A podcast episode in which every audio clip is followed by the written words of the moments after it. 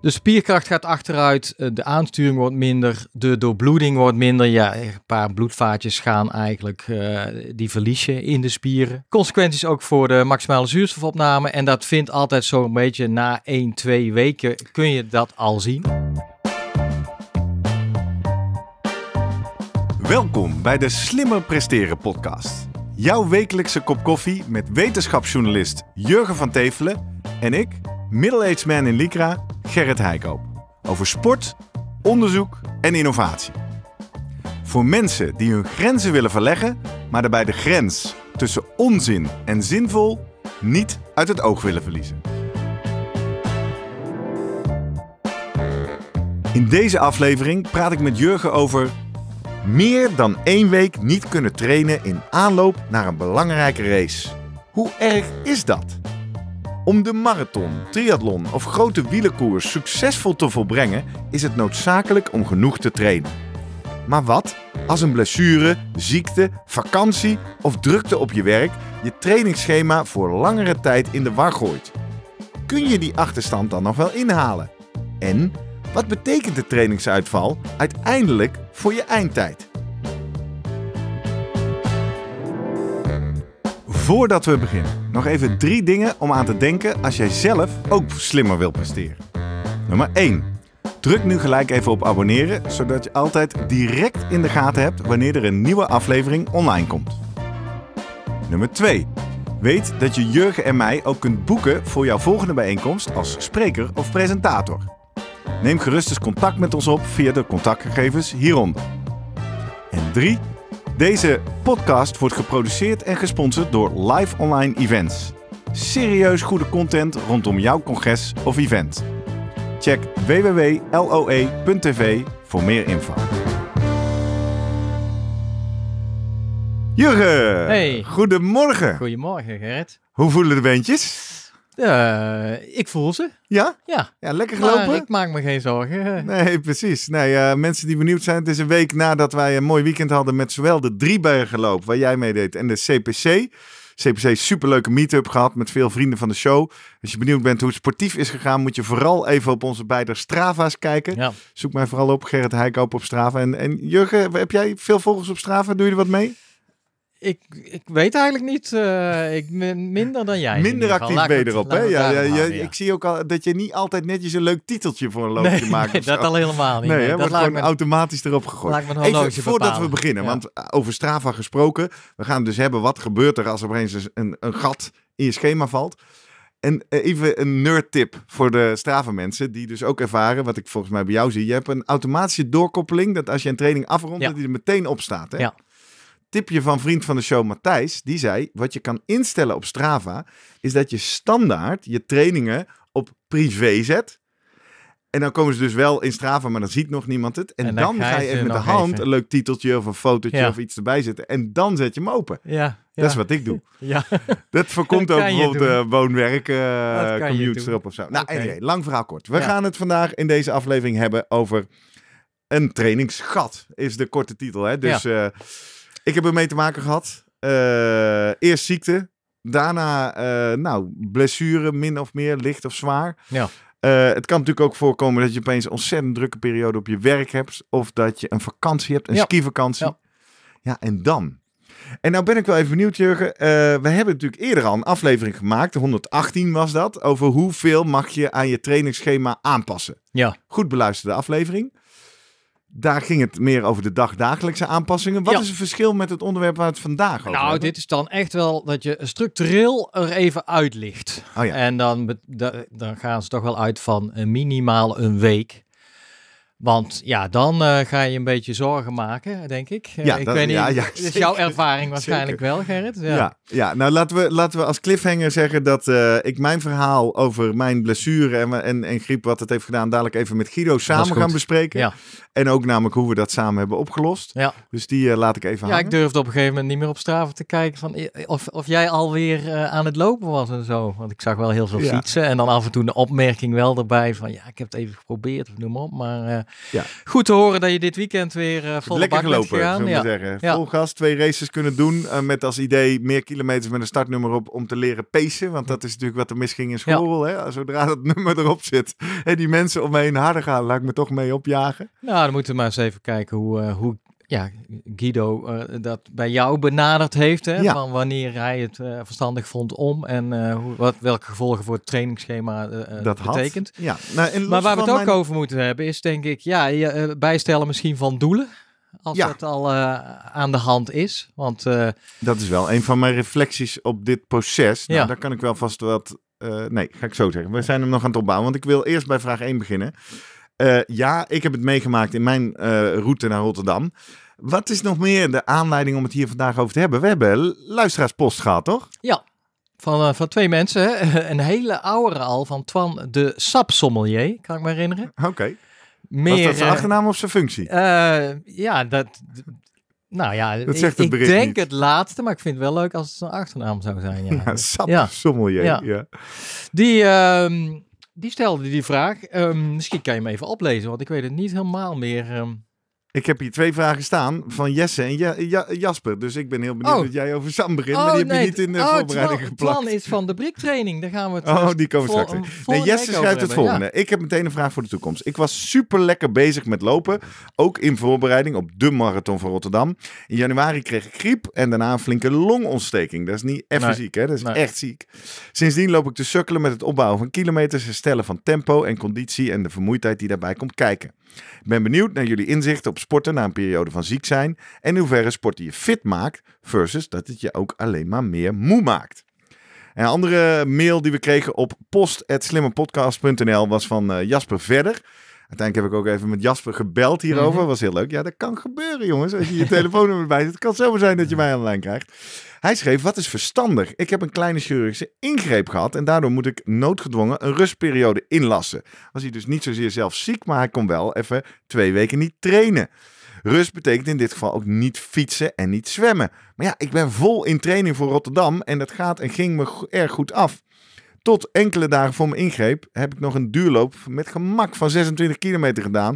En ook nog gewoon al mijn intervaltrainingen kunnen doen. Hoe ga ik de training weer oppakken na die twee weken? Is, er is geen sprake van een blessure.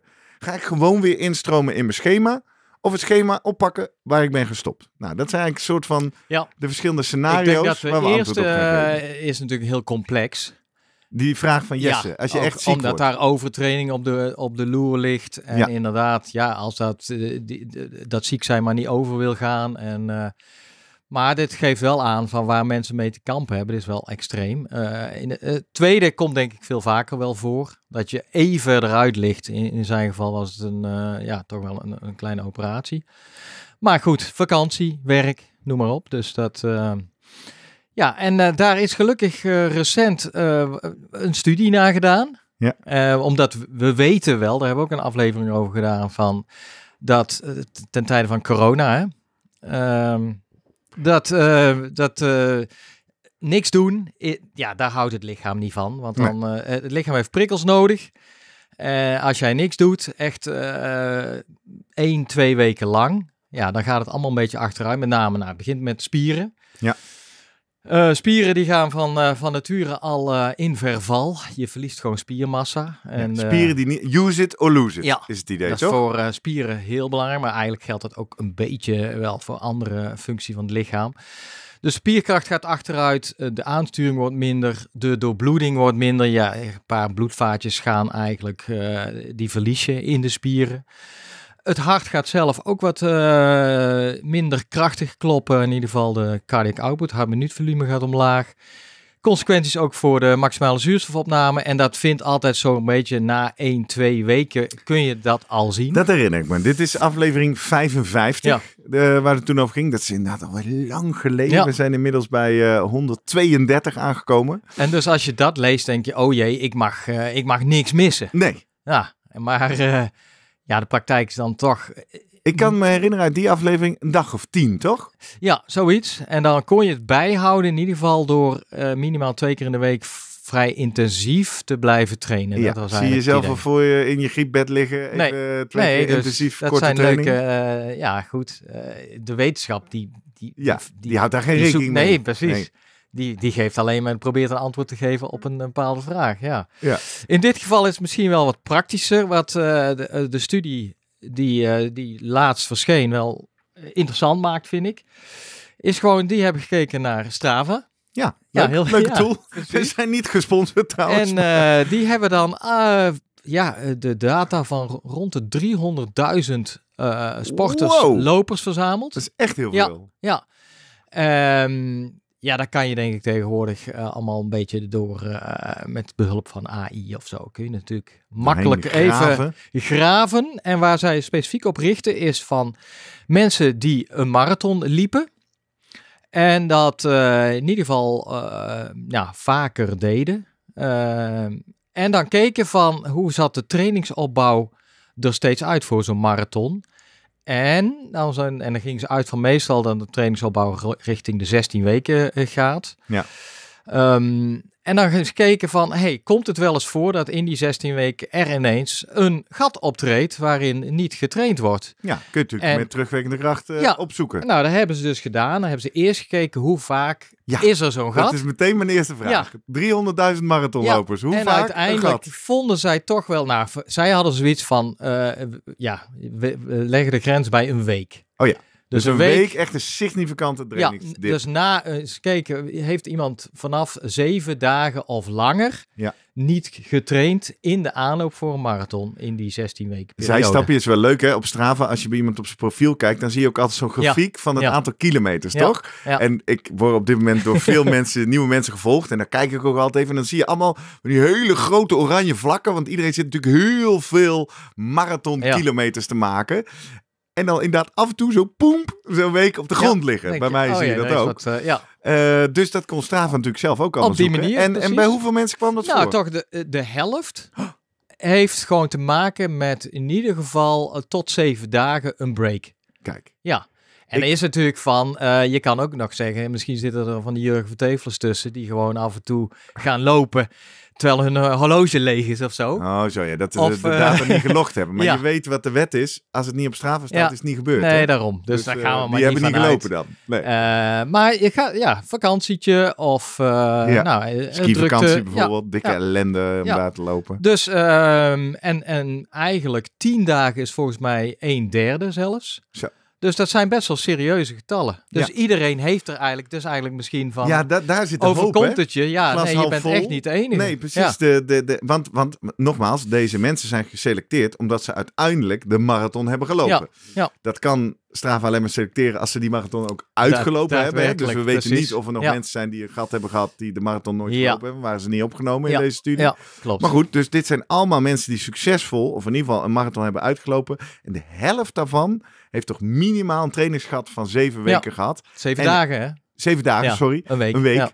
En is het daarmee toch nog gelukt om die marathon uit te lopen? Dat is hoopvol, zou ik Dat zeggen. is eh, zeer hoopvol. En een derde zelfs een gat van tien Ja. dagen. Maar het zet je ook een beetje aan het denken van, eh, ja, te strak willen vasthouden aan trainingsschema's eh, op internet. Of, nou, jij hebt het voordeel van een coach.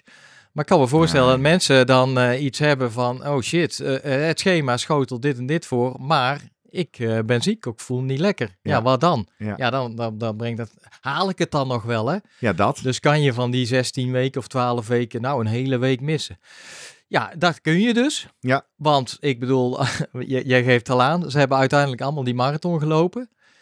Eh, in die, die, voor deze studie. Eh, alleen dan is natuurlijk de grote vraag van, oké, eh, wat doet dat uiteindelijk met de tijd? Ja, wat doet het met de tijd? En Ja. ik ben ook wel benieuwd, zagen ze nog binnen die groep verschillen tussen Ja. mannen of vrouwen of jong Ja. of oud of eerste of laatste ja, marathon? Uiteindelijk, omdat het zoveel, zoveel data zijn, vind je uiteindelijk wel significante verschillen. Maar grofweg zeg je, nou ja, eh, waren het kleine verschillen. Maar ehm, simpel gezegd heeft ehm, de, een jonge man die hard loopt, snel loopt, die heeft eh, meer uitval of een, ja, last uh, vaker die break van minimaal zeven dagen Ja. dan de oudere vrouwelijke langzame loper. Ah ja, Daar bedoel ik mee. Dus Ja, eigenlijk, nogmaals, er was net een verschil. Mannen iets meer dan vrouwen. Ja. Eh, jonge lopers iets meer dan oudere lopers. En eh, de, de andere was snellere lopers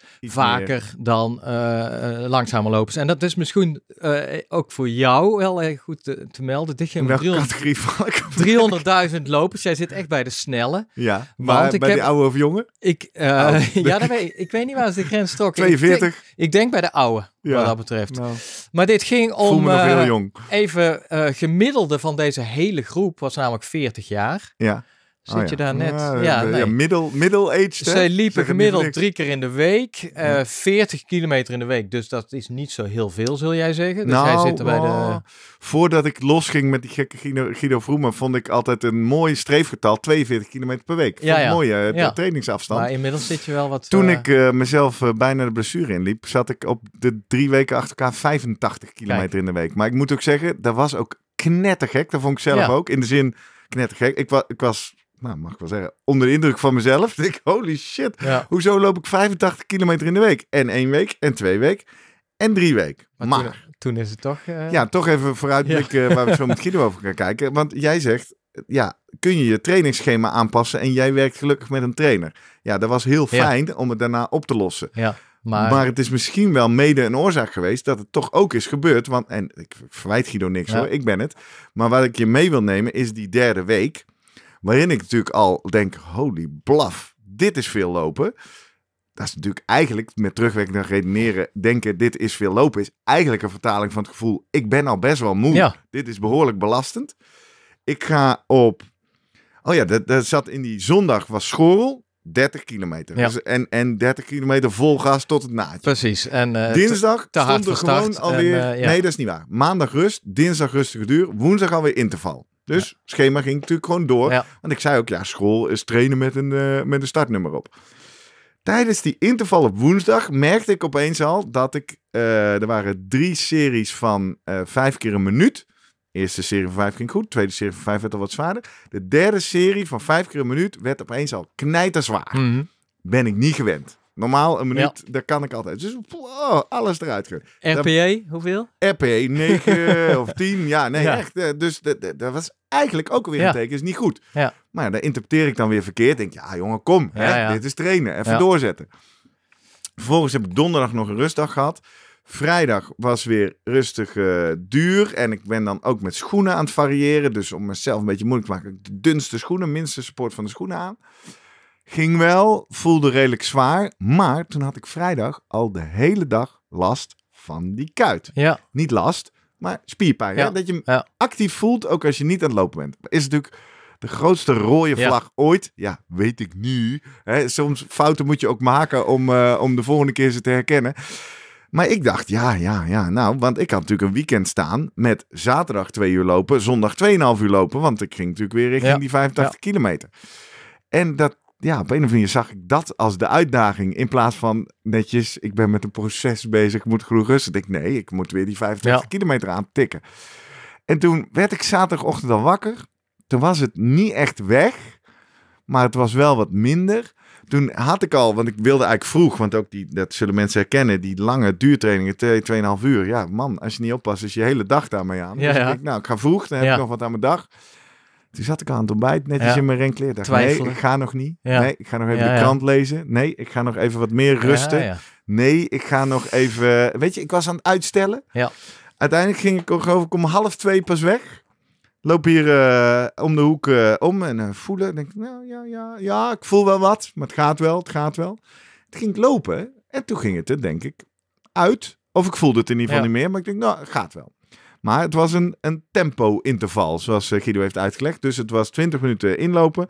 Daarna een kwartier op marathontempo. Aanzetten, vond ik spannend. Ging ook nog.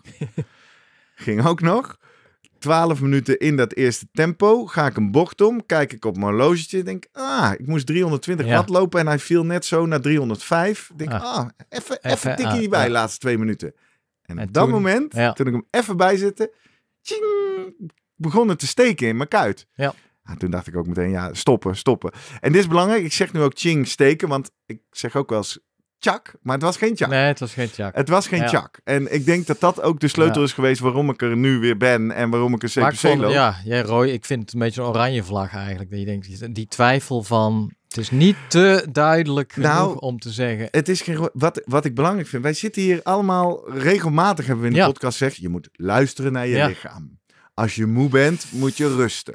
Als je, hè, dat- maar dan kom, je, dan kom je bijna niet aan lopen toe, toch? Nou, ja, maar dat wil ik Ja. dus maar even eerlijk Ja. delen. Dat kunnen we hier allemaal heel verstandig vertellen. Ja. Maar als je gewoon inderdaad een schema hebt of een opdracht en een doel, dan neig je toch eerder naar ga maar wel, dan gaan we niet. Ja, en heel vaak gaat het wel goed, hè? Ja. Dan ga je met een beetje stijve, stramme spieren Ja, en dan weg loop je het los. loop je het los en denk je, Ja. oh, nou, helemaal prima. Ja, Ja. dus ja, nou, ik wil deze worsteling dan toch maar met onze luisteraars delen. En het zal ook, klinkt ook niet alsof het de volgende keer dat, dat ja, jij nou Ik denk dat ik er iets behouden ben- blijft zo'n vrijdag- eh, blessures. Ja. Ja, maar ik heb wel e- echt geleerd, die vrijdag heb ik de hele dag die kuit gevoeld. Ja. Nou, dat, dat, als ik nog een keer een hele dag een spier voel, Ja. dan ga ik daar toch niet de volgende keer vol gas op trainen. Dat, die heb ik dan nu dan Nou, de precies. schadeskunde Ja. geleerd. In ieder geval de kuit. Dan, eh, Nee, ja. ik denk dat ik dat wel Oké, kan vertalen naar andere spieren ook. Nou, we gaan zo met Guido praten hoe we dat toen Zeker. opgelost hebben. Want we hebben waren, we doorgetraind. waren nog, ja, deze trainen vier- 40 kilometer in de week gemiddeld. Ja, ja. Maar er zaten ook wel sneller tussen, dus of die meer deden. Ja. De, ja, driekwart was man. Ja. Die, die, of die, eh, die lopen dan meer marathons. Nou, dat is tegenwoordig wordt dat steeds minder. Of die zetten het op Strava, hè, Ja. denk ik. D- gemiddeld genomen liepen zij de marathon net onder de vier uur. Oh ja. Nou, maar dan... Gemiddeld van die 300.000 Ja, lopers. precies. Dus maar nou is even de vraag, hoe is dat verdeeld? van eh, drie uur of, of sneller tussen zitten. Ja, en bij de vrouwen was uur. dat 4 uur 25 minuten. Oh ja. Dus nou, een hele brede groep. Eh, en nou ja, wat dus wel opviel was dus dat de mannen iets, eh, man snel en wat was het nog meer, Eh, jonger, Ja, daar dat kwam het wat- vaker voor dat Ja. er een onderbreking zat van in... minimaal zeven dagen. ja. Ja. Nou, en dan wil je de natuurlijk weten wat dat betekent. Ja, nou, dan hebben ze gewoon gekeken, oké. Hoe erg is het missen van 7 tot 13 dagen in de aanloop van een marathon? Nou, dan kwamen ze uit op een gemiddeld eh, dat dat ten koste gaat van de tijd eh, of de prestatie 4,25% minder. Ja, Ja. dus ja, ga maar na voor ja, jou. ja, het ligt dus aan de eindtijd. Ja, Dus stel eh 3 uur 8 was het in Amsterdam en daar dan 4% Ja. langzamer. Ja.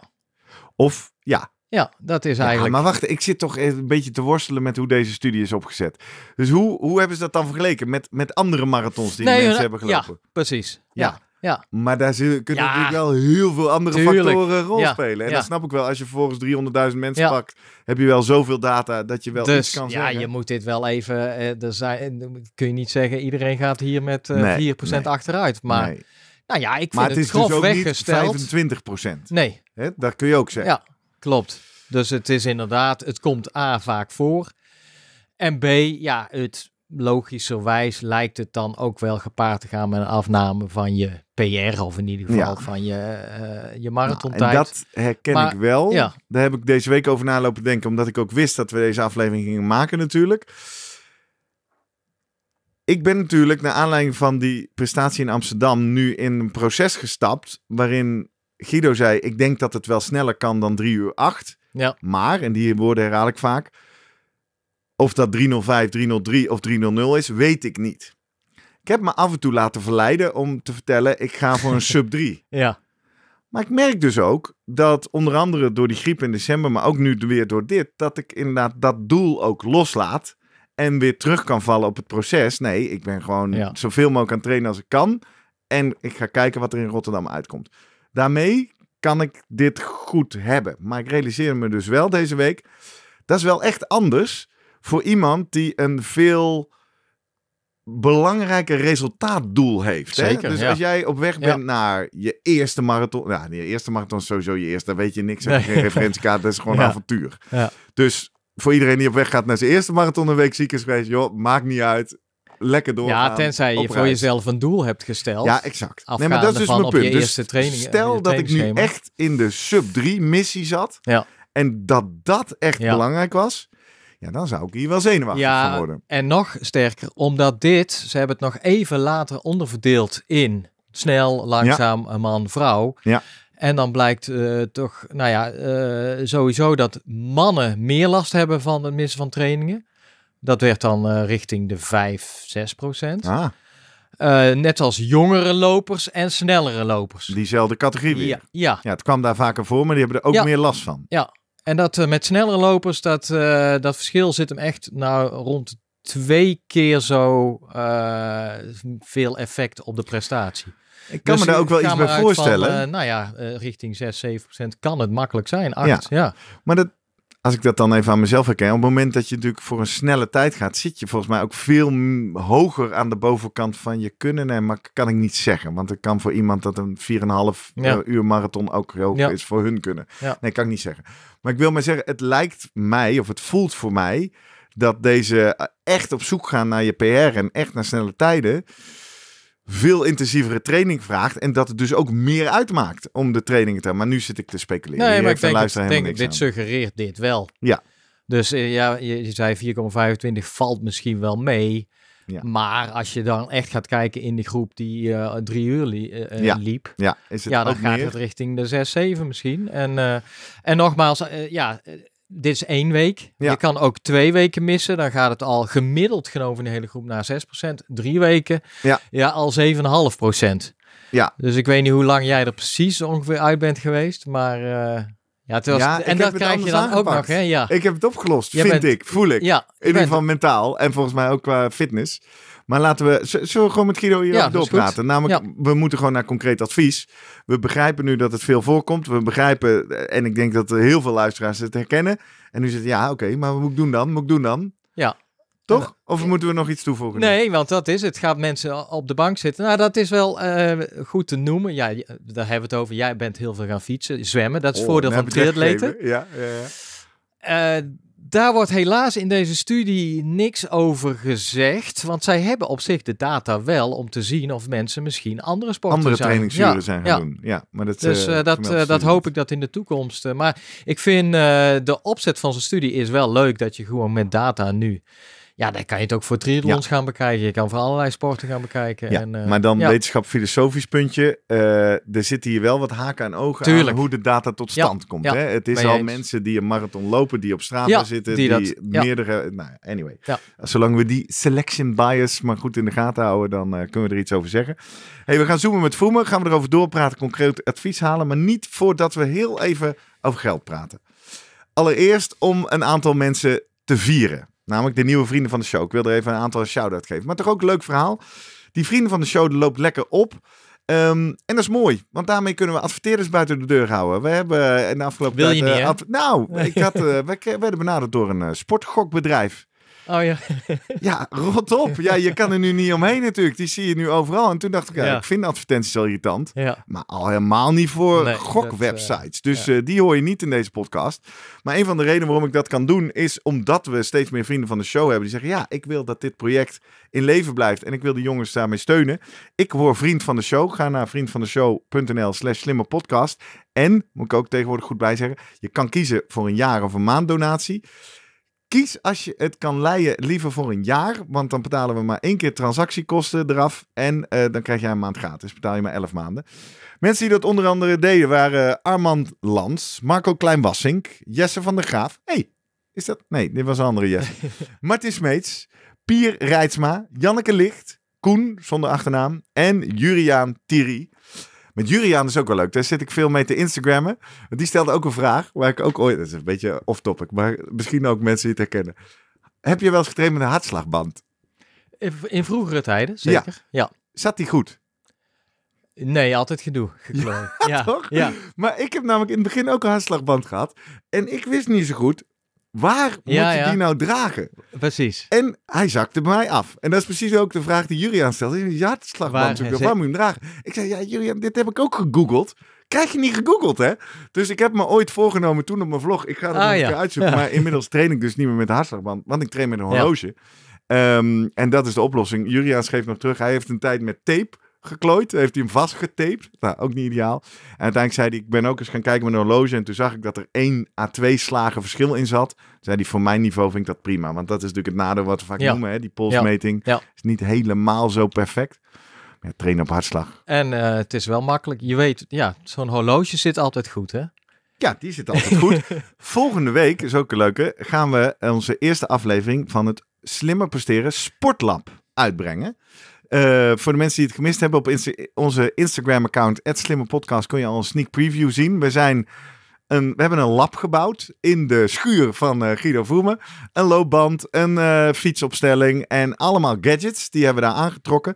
En daar zag ik wel bij hem een hele fancy... Hij had een, een Ja, hartslagmeter op zijn bovenarm ja, zitten. Hè? ja. Die zag volgens mij ook wel... comfortabel uit. Nou, die hebben we niet getest. Volgende week gaan we het hebben over de Near Infrared Sensor.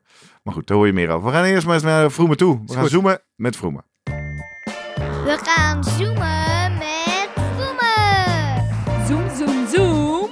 Vroom, vroom. Guido, goedemorgen. Hey Guido, goedemorgen. Goedemorgen, heren. Hey, welkom. Eh, een belangrijk onderwerp vandaag. We gaan het hebben over hoe moet je omgaan met een trainingsgat. Oftewel een periode van zeven dagen of meer. Dat eh, ja, je trainingsschema onderbroken is door blessure, door vakantie, door stress op het werk, door... Nou, wat heb je nog meer voor... eh, een, een operatie, schreef een van Ja. onze luisteraars ons. Oh. Eh, en laten we maar beginnen, eh, want dat hebben we nu lang genoeg uitgesteld, Ja. met die casus. Je hebt een mooie, op mooie opgelapt, hè? Ja, maar dat is gewoon een beetje. Er is ook geen ene manier, één manier om dit ehm, op te lossen. Je moet er wel eh, nou ja, kijken wat de oorzaak is, hoe ernstig is het. En eh, zorg eerst nou maar eens als er iets kapot is, dat het weer heel is. En, en hoe was het in het geval van Gerrit? Was er echt iets kapot? Behalve in Ja. zijn hoofd natuurlijk, maar eh, op spierniveau of pace-niveau Ja. dat je denkt... eh, Ja, weet je, dat hebben we niet onderzocht. We hebben er niet een echo of zo van gemaakt van de spiervezels. Maar het verhaal was iets te suggestief voor schade. Hè, omdat het zo snel ineens pang erin Ja. schoot. En dan ook denkt van ja, ik kan nu niet meer rennen. Ik moet nu wandelen naar huis. Dat kan nog wel. Nou, en Ik- belangrijk, toen ik net uitlegde wat er gebeurd is, ik gebruik het woord pang niet meer. Want pang Oh. lijkt op iets wat knapt. En ik gebruik nu het, eh, eh, meer het ching, hè, dat het, eh, de steek erin Oh. kwam. En dit is is wel mes. meteen een interessante, want een van de, er waren veel betrokken luisteraars op Strava. En één advies wat ik meteen kreeg, ja, hop naar de fysio echo maken. En jij zei eigenlijk vrij Dat snel, nee joh, dat, dat hoeft niet. En daar hebben wij elkaar wel wat uitgebreid over gesproken. Wil je nog eens toelichten, want dat vond ik zo'n mooie drieslag, waarom jij dat eigenlijk niet nodig vond? Drie slag. Heb ik drie dingen Ja, je zei namelijk, eh, of het is heel erg dan dit, Oh, of er ja. is niks dan dat, of het is een beetje erg dan dat.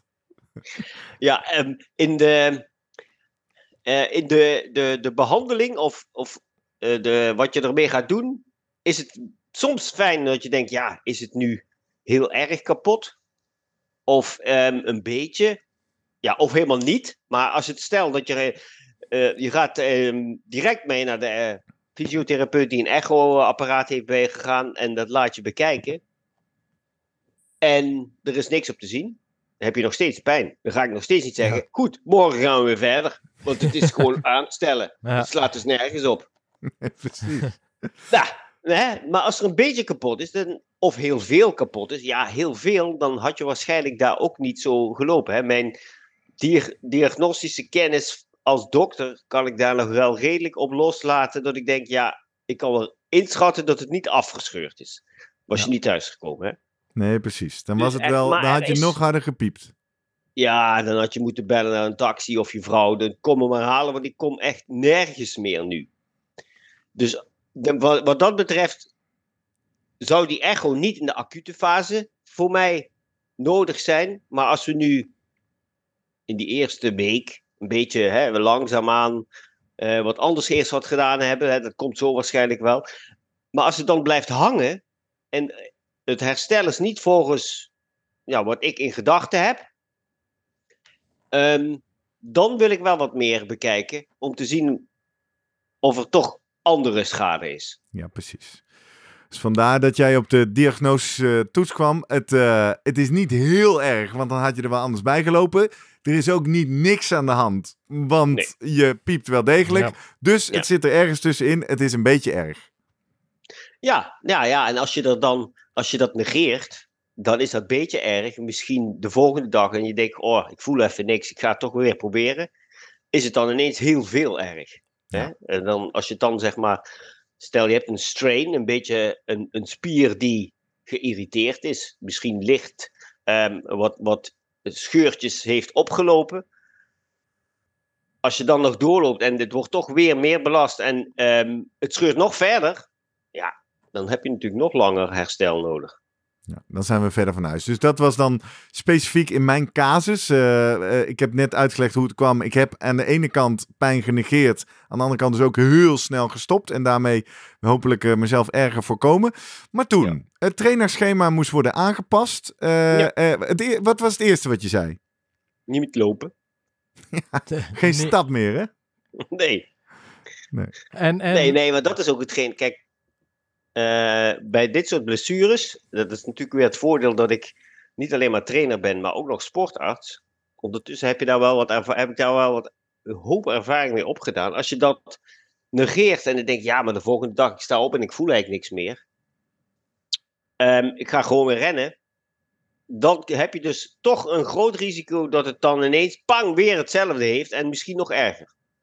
Dus dan heb ik liever dat we dan even alternatief gaan trainen. En fietsen vind ik dan een uitstekende vorm, omdat je niet de excentrische schokbelasting die je met lopen hebt. En als je op je voorvoetje loopt, hè, dan zet je je voorvoet op de grond. En dan door de kuitspier wordt die dan zeg maar de beweging afgeremd. Dus die wordt heel erg belast dan. Ja. Dat heb je bij fietsen natuurlijk niet. Dan kun je gewoon duwen en je krijgt niet ineens die piekbelasting op je kuit. Maar dan heb je het voordeel dat Gerrit ook nog een fietser is, of in ieder geval eh Ja. eh, fietsen heeft staan, het kent, eh, eventueel ook nog kan zwemmen. Ja. Ja. Stel dat je toch te maken hebt met een, iemand die echt alleen maar aan het hardlopen is. Ja. Eh, Heb je dan een, zou, ja, die zou je dat ook suggereren misschien, maar die zal zeggen, nou, maar daar- ga ik niet aan beginnen. Of zeg je, ja, maar ik vind het wel belangrijk dat je bezig blijft. Ja, uiteraard. Ja, dan wordt maar fietser dan even. Ja, word maar fietser. Oké. Ja, weet je, dit, nou ja, je, hebt, je kunt alternatief trainen, moet je bedenken. En er zijn niet heel veel andere dingen die je dan kunt doen, die niet zo belastend zijn voor de kuit en wel ehm, nou ja, wat fysieke inspanning geven. Ja. Je kunt ook zo'n ehm elliptogo of, of, of hè, zo'n zo, zo een, ehm, eh, Crosstrainer. Ja. crosstrainer geval Apparaat. kun je gaan doen. Ja. Ja. Nou, maar, Maar en ook- sterker nog, een van de redenen wat ik net zei, ik had mezelf opgenaaid. Hè. We hadden al drie weken 85 kilometer gelopen. En ik dacht, kak, ik moet deze week echt nog veel dit weekend lopen. Of in ieder geval dus veel sporten, want we hadden rust gehad naar school. Hier zit dan een denkfout, hè. En daar kunnen we het wellicht zo Ja, even ja. over hebben. Eh, dat ik bezig was met dat er iets ingehaald moest worden. Ja. En dat komt eigenlijk al vanuit de eerste onderbreking die ik heb ervaren in december.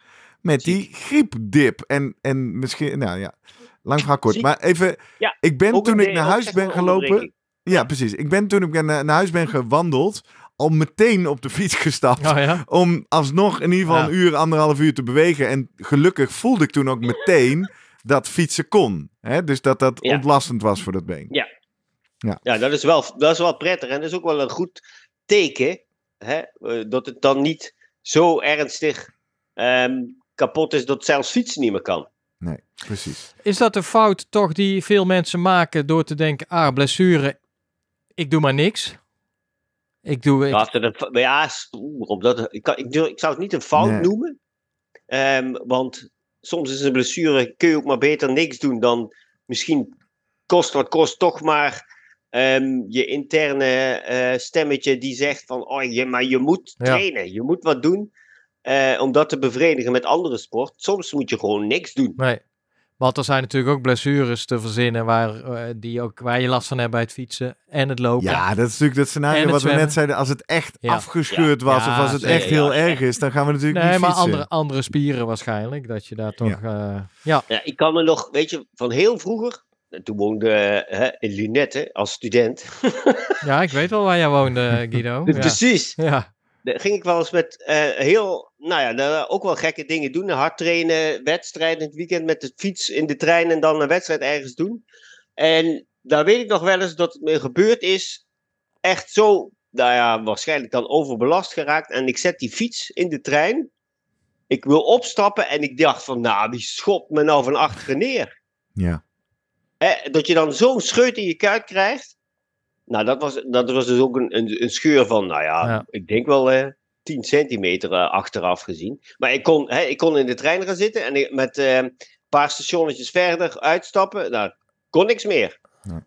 En Ik dan kun je echt zo, heel- kon ik niet meer fietsen, niet meer lopen, helemaal Ja. niks meer. Nee, precies. Laten we het zo veralgemeniseren naar eh, fouten en wat mensen kunnen leren. Maar ik wil nog één stap afmaken om even de dingen bij elkaar te houden. Hoe wij uiteindelijk toen zijn verder gaan trainen. Want inderdaad, we zagen al die dag fietsen ging. Je hebt gezegd, je gaat per... Jouw tip was, of jouw advies was, je gaat niet meer hardlopen. Totdat die linkerkuit weer hetzelfde voelt als die rechterkuit. En tot die tijd gaan we fietsen, toch? Dat was het plan. Ja, en, en die- dat gevoel was eigenlijk niet zozeer met hardlopen, maar gewoon al in het dagelijks leven. Want daar zei je al van, hmm, als ik gewoon wandel of de trap oploop en zo, dat ze dit, dan voel ik het wel nog. Voelde ik hem ook al. Ja, ja, Ja. precies. Ja, ja, precies. Dus vanaf, zolang dat nog steeds aanwezig was, gaan we gewoon fietsen. En specifiek nog fietsen of is gewoon uren maken, fitheid? Wat, wat, wat, wat werd het nieuwe doel van het trainingsschema, zeg maar? Eigenlijk puur met fietsen liet ik je eigenlijk alleen maar aeroob trainen. Ik heb niet eh, explosieve dingen laten, te- want dan ga je ook weer vanuit je kuit eh, ehm, kracht zetten. Ja. Ehm, dus we hebben eigenlijk gewoon de aerobe basis van jou, de duur, twee uur fietsen of zo. Dat is ook goed voor je, ehm voor je hart-longsysteem, hè, om Ja. dat te trainen. Ik heb me helemaal de blubber gefietst die weken, want eh, er kwam je een... je eh, billen vonden het minder erg. Ja, minder goed. Aan het einde, ik geloof dat ik uiteindelijk in eh, twee weken, wat was het, iets van 650 kilometer heb gefietst of zo. Dus tegen het eind van die tweede week zei mijn kont, mag ik alsjeblieft gewoon uit het zadel en gewoon weer gaan lopen, want eh, die was er wel klaar mee. Maar is uiteindelijk het aantal uren... ja, dat is, dat is toegenomen Ja, uiteindelijk in die weken. ja. Ja, ik heb Ja. veel meer uren getraind. Maar Ja. uiteindelijk ja, ging jij ook uit eh, in je hoofd, Guido, van nou, dit duurt twee weken, misschien nog wel langer. Is dat eh, ja, een beetje jouw ervaring ook met dit soort Dat wordt eh, een beetje, ja, worst case scenario, dan gaat het langer duren. Ja. Ik denk, oeh, ik moet in ieder geval ervoor zorgen dat het niet opnieuw gebeurt. Ja. Ja. Ik wil liever, ja, bij wijze van spreken, een week te laat beginnen Ja. dan een week te vroeg. Maar dan Want zit dan er zijn we helemaal eh, weg. Ja, dan ga ik een paar dingen. eh, ja, dan uiteindelijk ga je denken: ah, wat zijn de consequenties voor Rotterdam? Want dat Ja. is uiteindelijk, is dit, dit vindt plaats in een bepaalde cyclus natuurlijk. Ja. Ja. In de voorbereiding van, nou, ik weet niet hoeveel weken jullie precies eh, in, in gedachten hadden. Nou, vaak 16 weken minimaal of iets in die geest. Ja. Dat is één waar we het even over moeten hebben. Zo. Het andere is natuurlijk, ja, hoe pik je de training, de looptraining uiteindelijk weer op? Ja. En volgens mij hadden jullie een, eh, een leuke mix wel, hè? Van eerst fietsen en daarna lopen. Ja, brik Ja. trainen was Ja. het eh, nieuwe devies. En dat is Ja. ook, ook bewuste keus van eerst een beetje warm worden en dan, eh, Ja. ja. Ja, hij is natuurlijk triatleet. Dus hij is gewend om na het fietsen ook nog te kunnen hardlopen. En eh, met fietsen deden we een rustige duur. Dus als je dan terug bent, na, als je twee uurtjes gefietst hebt, ben je al niet, ben je niet helemaal kapot. Ehm, en in het begin was het eigenlijk, nou ja, ga maar eens even, nog even de deur uit, de straat in. Probeer maar even het eerst eens te rennen en hoe het voelt. En niet zeggen, nou ja, we gaan meteen, probeer maar vijf kilometer te rennen. Ja, ja. Eigenlijk is het eerst een Ja, beetje dat klopt, ja. Hè? Dat was ook, en dat is ook fijn. Er stond in het schema geen opdracht, maar ga maar lopen. Kijk maar wat er gebeurt. Even voelen. Ja. Voelen. Ja. Op gevoel. Het gevoel, Ja, ja, ja op gevoel. Heel Ja. mooi. Ja, ja. Ja. Hey, en ehm, als ik dan even... Na, nou, en eh, even om het verhaal af te maken. Heel veel gefietst, eh, steeds meer gelopen. Ja. En eh, nu nog een, een week erachteraan gehad... waarin we een combinatie hebben gemaakt van iedere keer steeds eerst fietsen, dan lopen. Geniaal. Iemand op mijn Strava die schreef als comment... Nou, dan wordt op de fiets naar Rotterdam op 16 april even warm fietsen.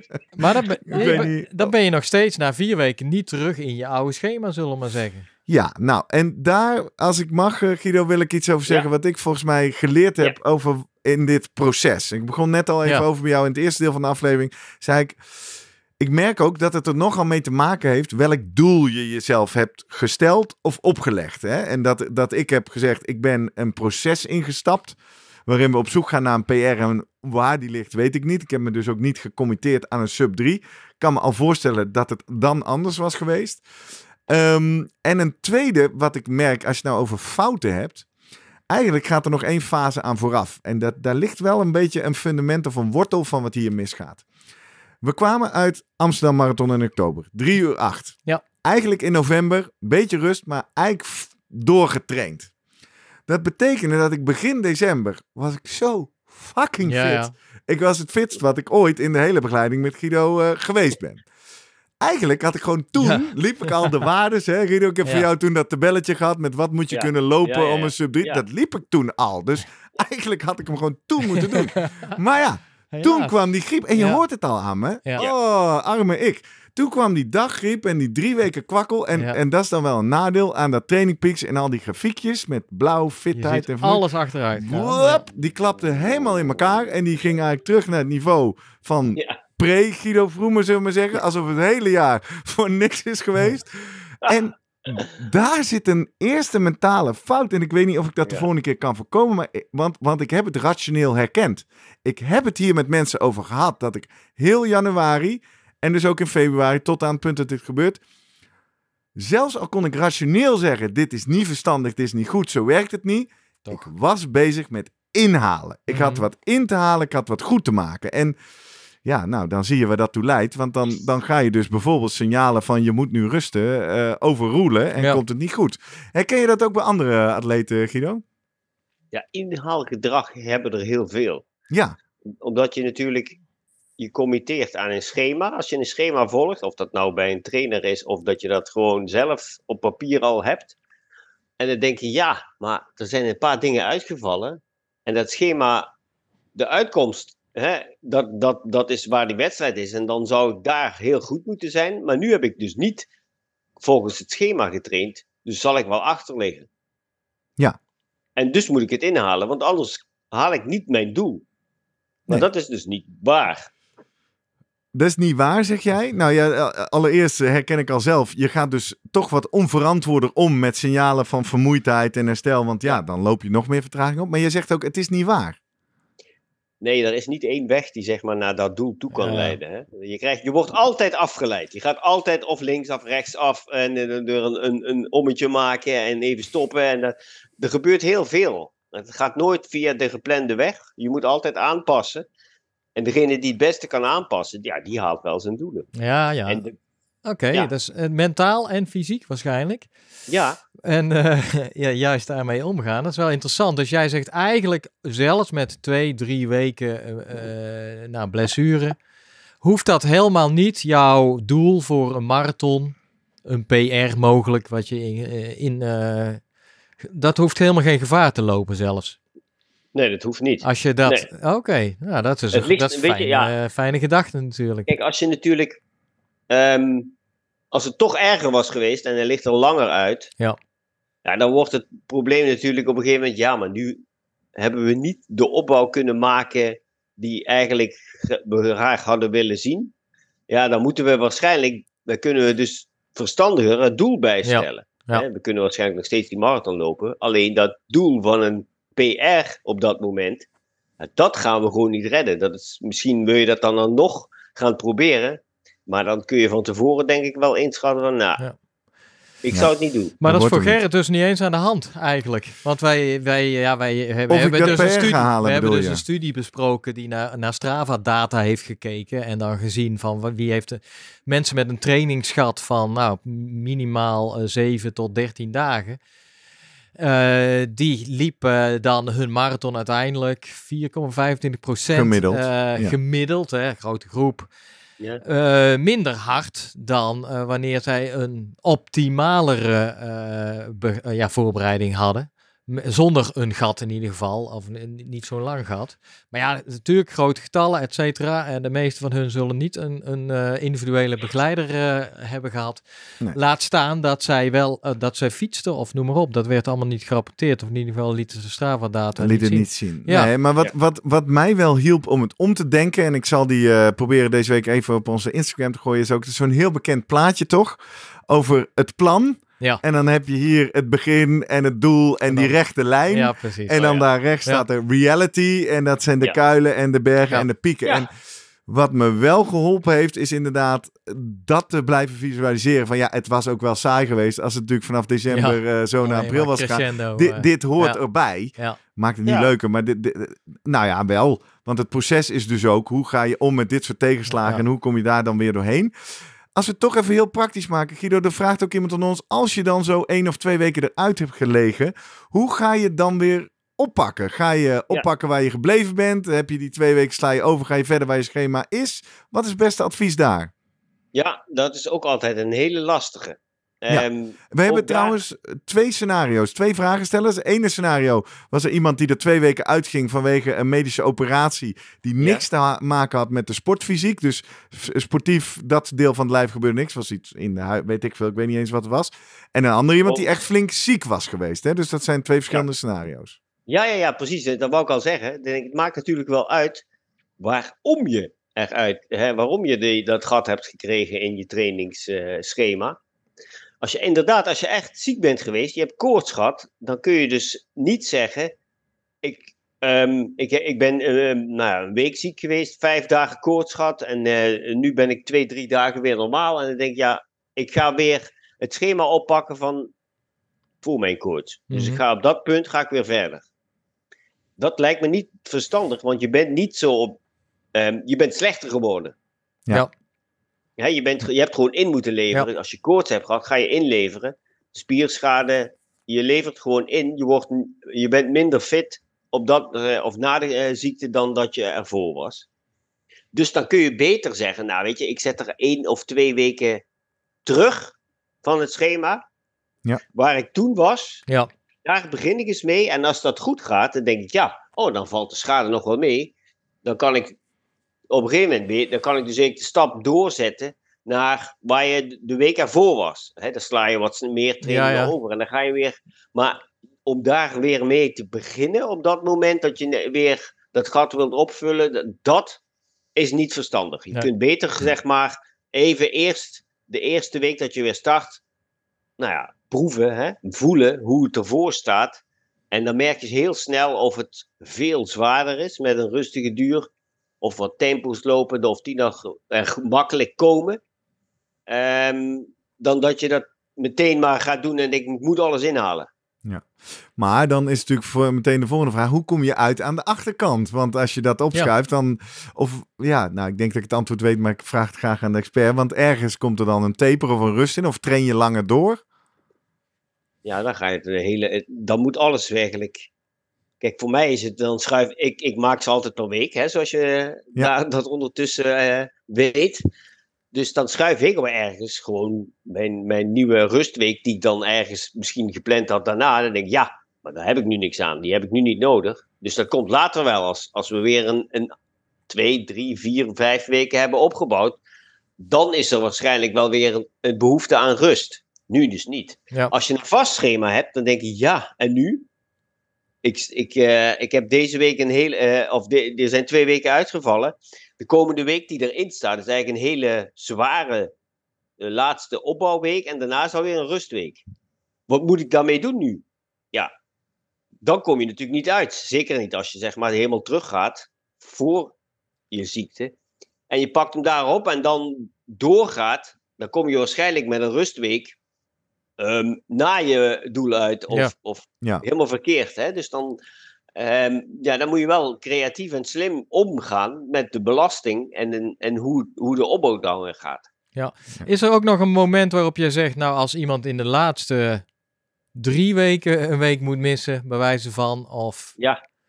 dat je zegt, nou, eh, dan gaan we Stop gewoon... er maar mee. Ja, dan doen ja, als je in de laatste drie weken, als dit gebeurt, zeg maar wat Gerrit Ja. heeft gehad in de laatste twee weken, dan wordt het zeg maar, oeh, nou hebben we wel een probleem. Ja. Want dan is je, zeg maar, je carrosserie, hè, je spieren zijn beschadigd. Ja. Dan denk ik, ja, maar dan weet ik niet of dit gaat lukken. Ja. Ben je een dag ziek in die hè, twee, drie weken ervoor? Ja, een dagje ziek vind ik Nee. op zich niet, niet een reden om, om te denken, oh oh, paniek. Ja. Nee. Dit is niet goed, eh, want als je een dagje ziek kun, je- kun je best zijn. Als je dan maar niet denkt van, ja, maar ik moet toch wat gaan doen. Ja, Nee, laat, hè, zorg dan gewoon dat je ehm, uitziekt, herstelt en de volgende dag rustig weer even kijkt of hoe het gaat als je geen koorts hebt gehad. Ehm, en als je ehm, ehm, door andere dingen eh, een training dan mist. Ja, want dat scenario hebben we ook nog. Hè? We hadden dus Ja. het verhaal van een kleine medische ingreep. Of bijvoorbeeld Ja. een skivakantie, tien dagen. Eh, Ja, ik zie ook daar dat mensen... zo heb ik ook me- mensen. Die gaan ineens. Ja, maar ik heb wel nog een skivakantie gepland. En eh, ja, dan kan ik niet rennen. Ik zeg, nou prima, weet je, dan weten we dat. Maar ehm, dan ben je ook gewoon fysiek bezig.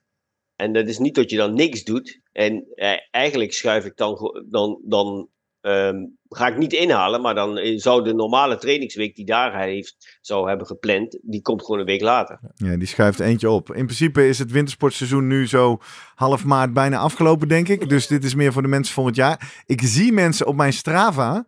Het zij op de wintersport op de loopband klimmen. Het zij 's ochtends om half zeven over besneeuwde wegen Ja, gaan rennen. Is dat een Nou goed ja, idee? Ik heb, ik heb er ook wel iemand die dan juist heuvel- of bergtraining gaat doen. Ah, ja. Die gaat gewoon een berg oprennen.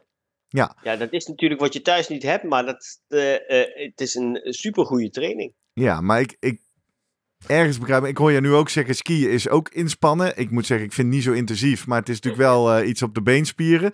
Je zou ook kunnen zeggen, als je dat gaat doen, dan is dat even niet lopen. Of zou je toch zeggen, kijk maar of je het kan combineren? Ja, dat laatste. Ja. Ik heb eh, sommigen die, weet je, die, die hebben dezelfde instelling. Ja, skiën word ik niet zo moe van. Je doet het wel op de benen, maar het is nou niet dat ik dan denk, god, dan kan ik niet meer lopen. Ik vind het lopen dan een uurtje op die dag ook nog prima. Ja, dat- Ik denk omhoog lopen en eh, met die Ja. skis. En dan met de lift omlaag. Ja, met de lift omlaag, precies. Ja, precies. Nou. Maar eh, we hadden dat geval van die persoon die maar niet op gang kwam. Hè? Na eh, ziek geweest, Ja, koortsig, ja, et cetera. ja. En merken snel, nou ja, eh, vermoeid. Ja. Eigenlijk niet meer in het schema komen ja, wat je ooit voor ogen had. Dat Ja, is dan, dan... heb je een ander probleem. Ja, Hè, En- Dus dan heb je iets, heb je zeg maar, nou ja, je bent flink ziek geweest dan. mhm. En ehm, nou ja, die koorts is weg. Alleen de vermoeidheid, het slechte gevoel, het blijft vaak nog wat hangen. En eh, de trainingen, nou, gaat ook gewoon niet. Hè? Dus Ja. moeizaam en het, het loopt gewoon niet lekker. Ja, dan heb je, hoe lang moet je dat aanzien? Kijk, als je dat, ik zou zeggen, als je dat twee, drie, max vier weken hetzelfde hebt, zonder dat het beter wordt, dan zou ik toch naar je huisarts gaan en eens vragen naar een, voor een verwijzing naar een sportarts. ja oké. Ja. Ja. Want dan is er toch meer Ja. aan de hand dan ehm, die ziekte. Want ja, daar blijft iets, er is iets wat herstel in de weg staat. Ja. helder. Helder. Ja. Volgens mij eh, hebben we veel geleerd. Allereerst dat heel veel mensen dit overkomt. Dus je hoeft niet gelijk in paniek te raken. Eh, twee, dat we een manier hebben gevonden om op enige manier het weer op te pakken. En dat is in ieder geval een stukje terug in het schema, als ik het eh, goed begrepen heb. En ja, verder Het hoort erbij. niet Eh, inhalen. Dat is eigenlijk mijn belangrijkste les uit Nee. deze episode. Ja. Niet, ja, en dat is stom hè, want ik kan dat hier dus gaan zitten zeggen. Maar ik wist dit in januari ook Ja. al rationeel. En toch deed ik het. Dus ja, ik weet niet hoe ik daarmee om eh, moet ja, gaan. dus niet te strak vasthouden aan dat, dat hele schema. En je gevoel toch een beetje eh, Ja, laten Het spreken. gevoel is heel belangrijk. Ja, en wat je al zei, bij twijfel Ja, niet, niet doen. inhalen. Nou, Nee, nou, bij twijfel niet inhalen. We gaan het... nou ja, we zijn nu nog volop op weg naar Rotterdam. Eh, als je wil volgen hoe dat gaat en of er pijntjes zijn of niet, dan eh, ga mij vooral volgen op Strava. Hartstikke leuk. En eh, beleef mee op de reis. Ik volg je altijd terug, dus dan kunnen we samen die kant op. Ehm, Guido, nog een uitsmijter of een extra tip die we nog niet genoemd hebben over omgaan met een trainingsgat? Blijf nadenken, weet je. Je moet niet een slaaf worden van je schema. Hè? Het is niet heilig wat daar staat. En als je gevoel zegt dat je gewoon echt niet goed belastbaar bent, moe bent, en denkt, ja, ik, eh, eh, eh, misschien is het gewoon beter dat ik gewoon vandaag ga rusten en morgen een nieuwe dag. kijk. Ja, het is ik- helemaal geen slavendrijver, die Vroemen. Nee, ja, ik heb al eerder in deze aflevering gezegd dat ik weet dat dit de kennis is, maar dat ik dat in de praktijk toch verdomd moeilijk vind om toe te passen. Ja, Maar ja, ja en ik Ja. kan het bij mezelf ook niet, daarom doe ik het voor anderen wel. daarom zit jij het hier Ja. ook eh, al die mensen zo toe te, toe te vertellen. Ja. Maar ja, goed. Hey, we gaan afsluiten. Ik kan me voorstellen dat mensen hier wel eh, op willen reageren. Ook met eh casuïstiek, vragen, oplossingen, tips. Over hoe, ze, hoe jij ooit bent omgegaan met een trainingsgat, kan je ons op een aantal manieren bereiken. Op social media zijn we de @slimmerpodcast, op Twitter en Instagram en tegenwoordig ook te volgen via eh, LinkedIn. Slimmer presteren podcast. Steeds meer en meer mensen doen dat. Als je ons daar volgt, dan eh, zie je iedere vrijdag de nieuwe aflevering. Iedere dinsdag op LinkedIn een tip om slimmer te presteren op je werk. Die hoor je ook aan het einde van de aflevering natuurlijk. En dan kun je ons ook eh, re- reageren, hartjes geven en zorgen dat meer mensen het vinden. Dat kan ook als je naar onze website gaat, www.slimmerpodcast.nl. Vind je van iedere aflevering een eigen pagina. Die link kan je pakken. Kan je even door whatsappen naar iemand die er ook even doorheen zit, omdat ze ziek zijn geweest of eh, tegen een blessuretje aanhangen en zich afvragen of ze het doel nog wel gaan halen. En je mag ons natuurlijk ook altijd mailen via post.slimmerpodcast.nl. Volgende week hebben we iets heel bijzonders. Dan komen we naar je toe, Guido. Joehoe. Ja, we gaan eh, de schuur in. We gaan onze eigen studio bouwen. Want eh, dat was een van de ideeën toen we begin dit jaar bij elkaar gingen zitten en zeggen: Nou, we hebben nog leuke nieuwe ideeën. Toen zei jij, Guido, nou, ik wil wel een eh, sportlab. Mijn eigen slimmer presteren sportlab bouwen. Hebben we Ja. gedaan. Ja. En eh, we hebben een mooie opnamedag gehad. Mensen die ons Ja. op Instagram volgen, die hebben daar al wat eh, behind-the-scenes plaatjes van gezien. Maakt het wel een beetje warm eh, daar in dat eh, lab van je, Guido. Ja, maar dan moet je gewoon harder rennen. Oké, nou, ik ga me voorbereiden. Ja, dus eh, als je ons nog, niet, eh, nog nooit hebt opgezocht op YouTube, zoek dat even op. Want eh, zeker die aflevering van volgende week, waarin we het gaan hebben over de NIRS, de Near Infrared Sensor, is eh, toch zeker ook leuk om te kijken. Slimmer presteren podcast op YouTube, kom je op mijn YouTube kanaal uit. Daarmee zijn we aan het eind. We gaan trainen. Guido, tot volgende week. Tot volgende week. Jazeker. Jurgen, dankjewel. Ja, Tot Hoi. volgende week. hoi hoi.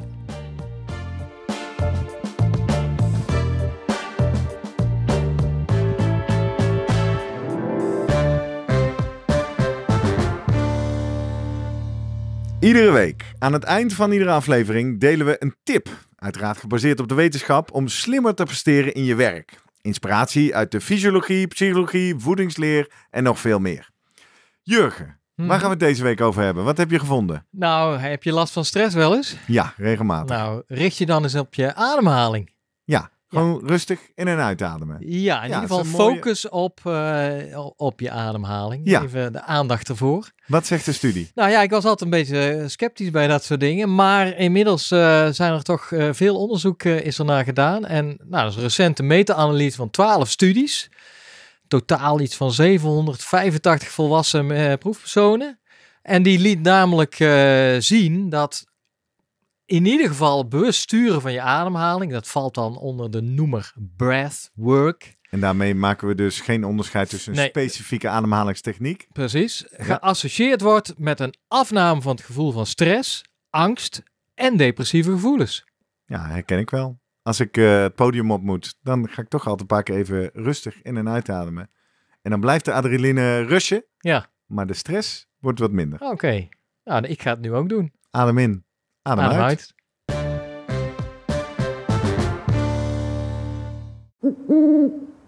Hey, pst. Voordat je weggaat, denk er nog even aan uilentorenloop.nl. Dan zien we je de eerste zaterdag van juni. Tot dan!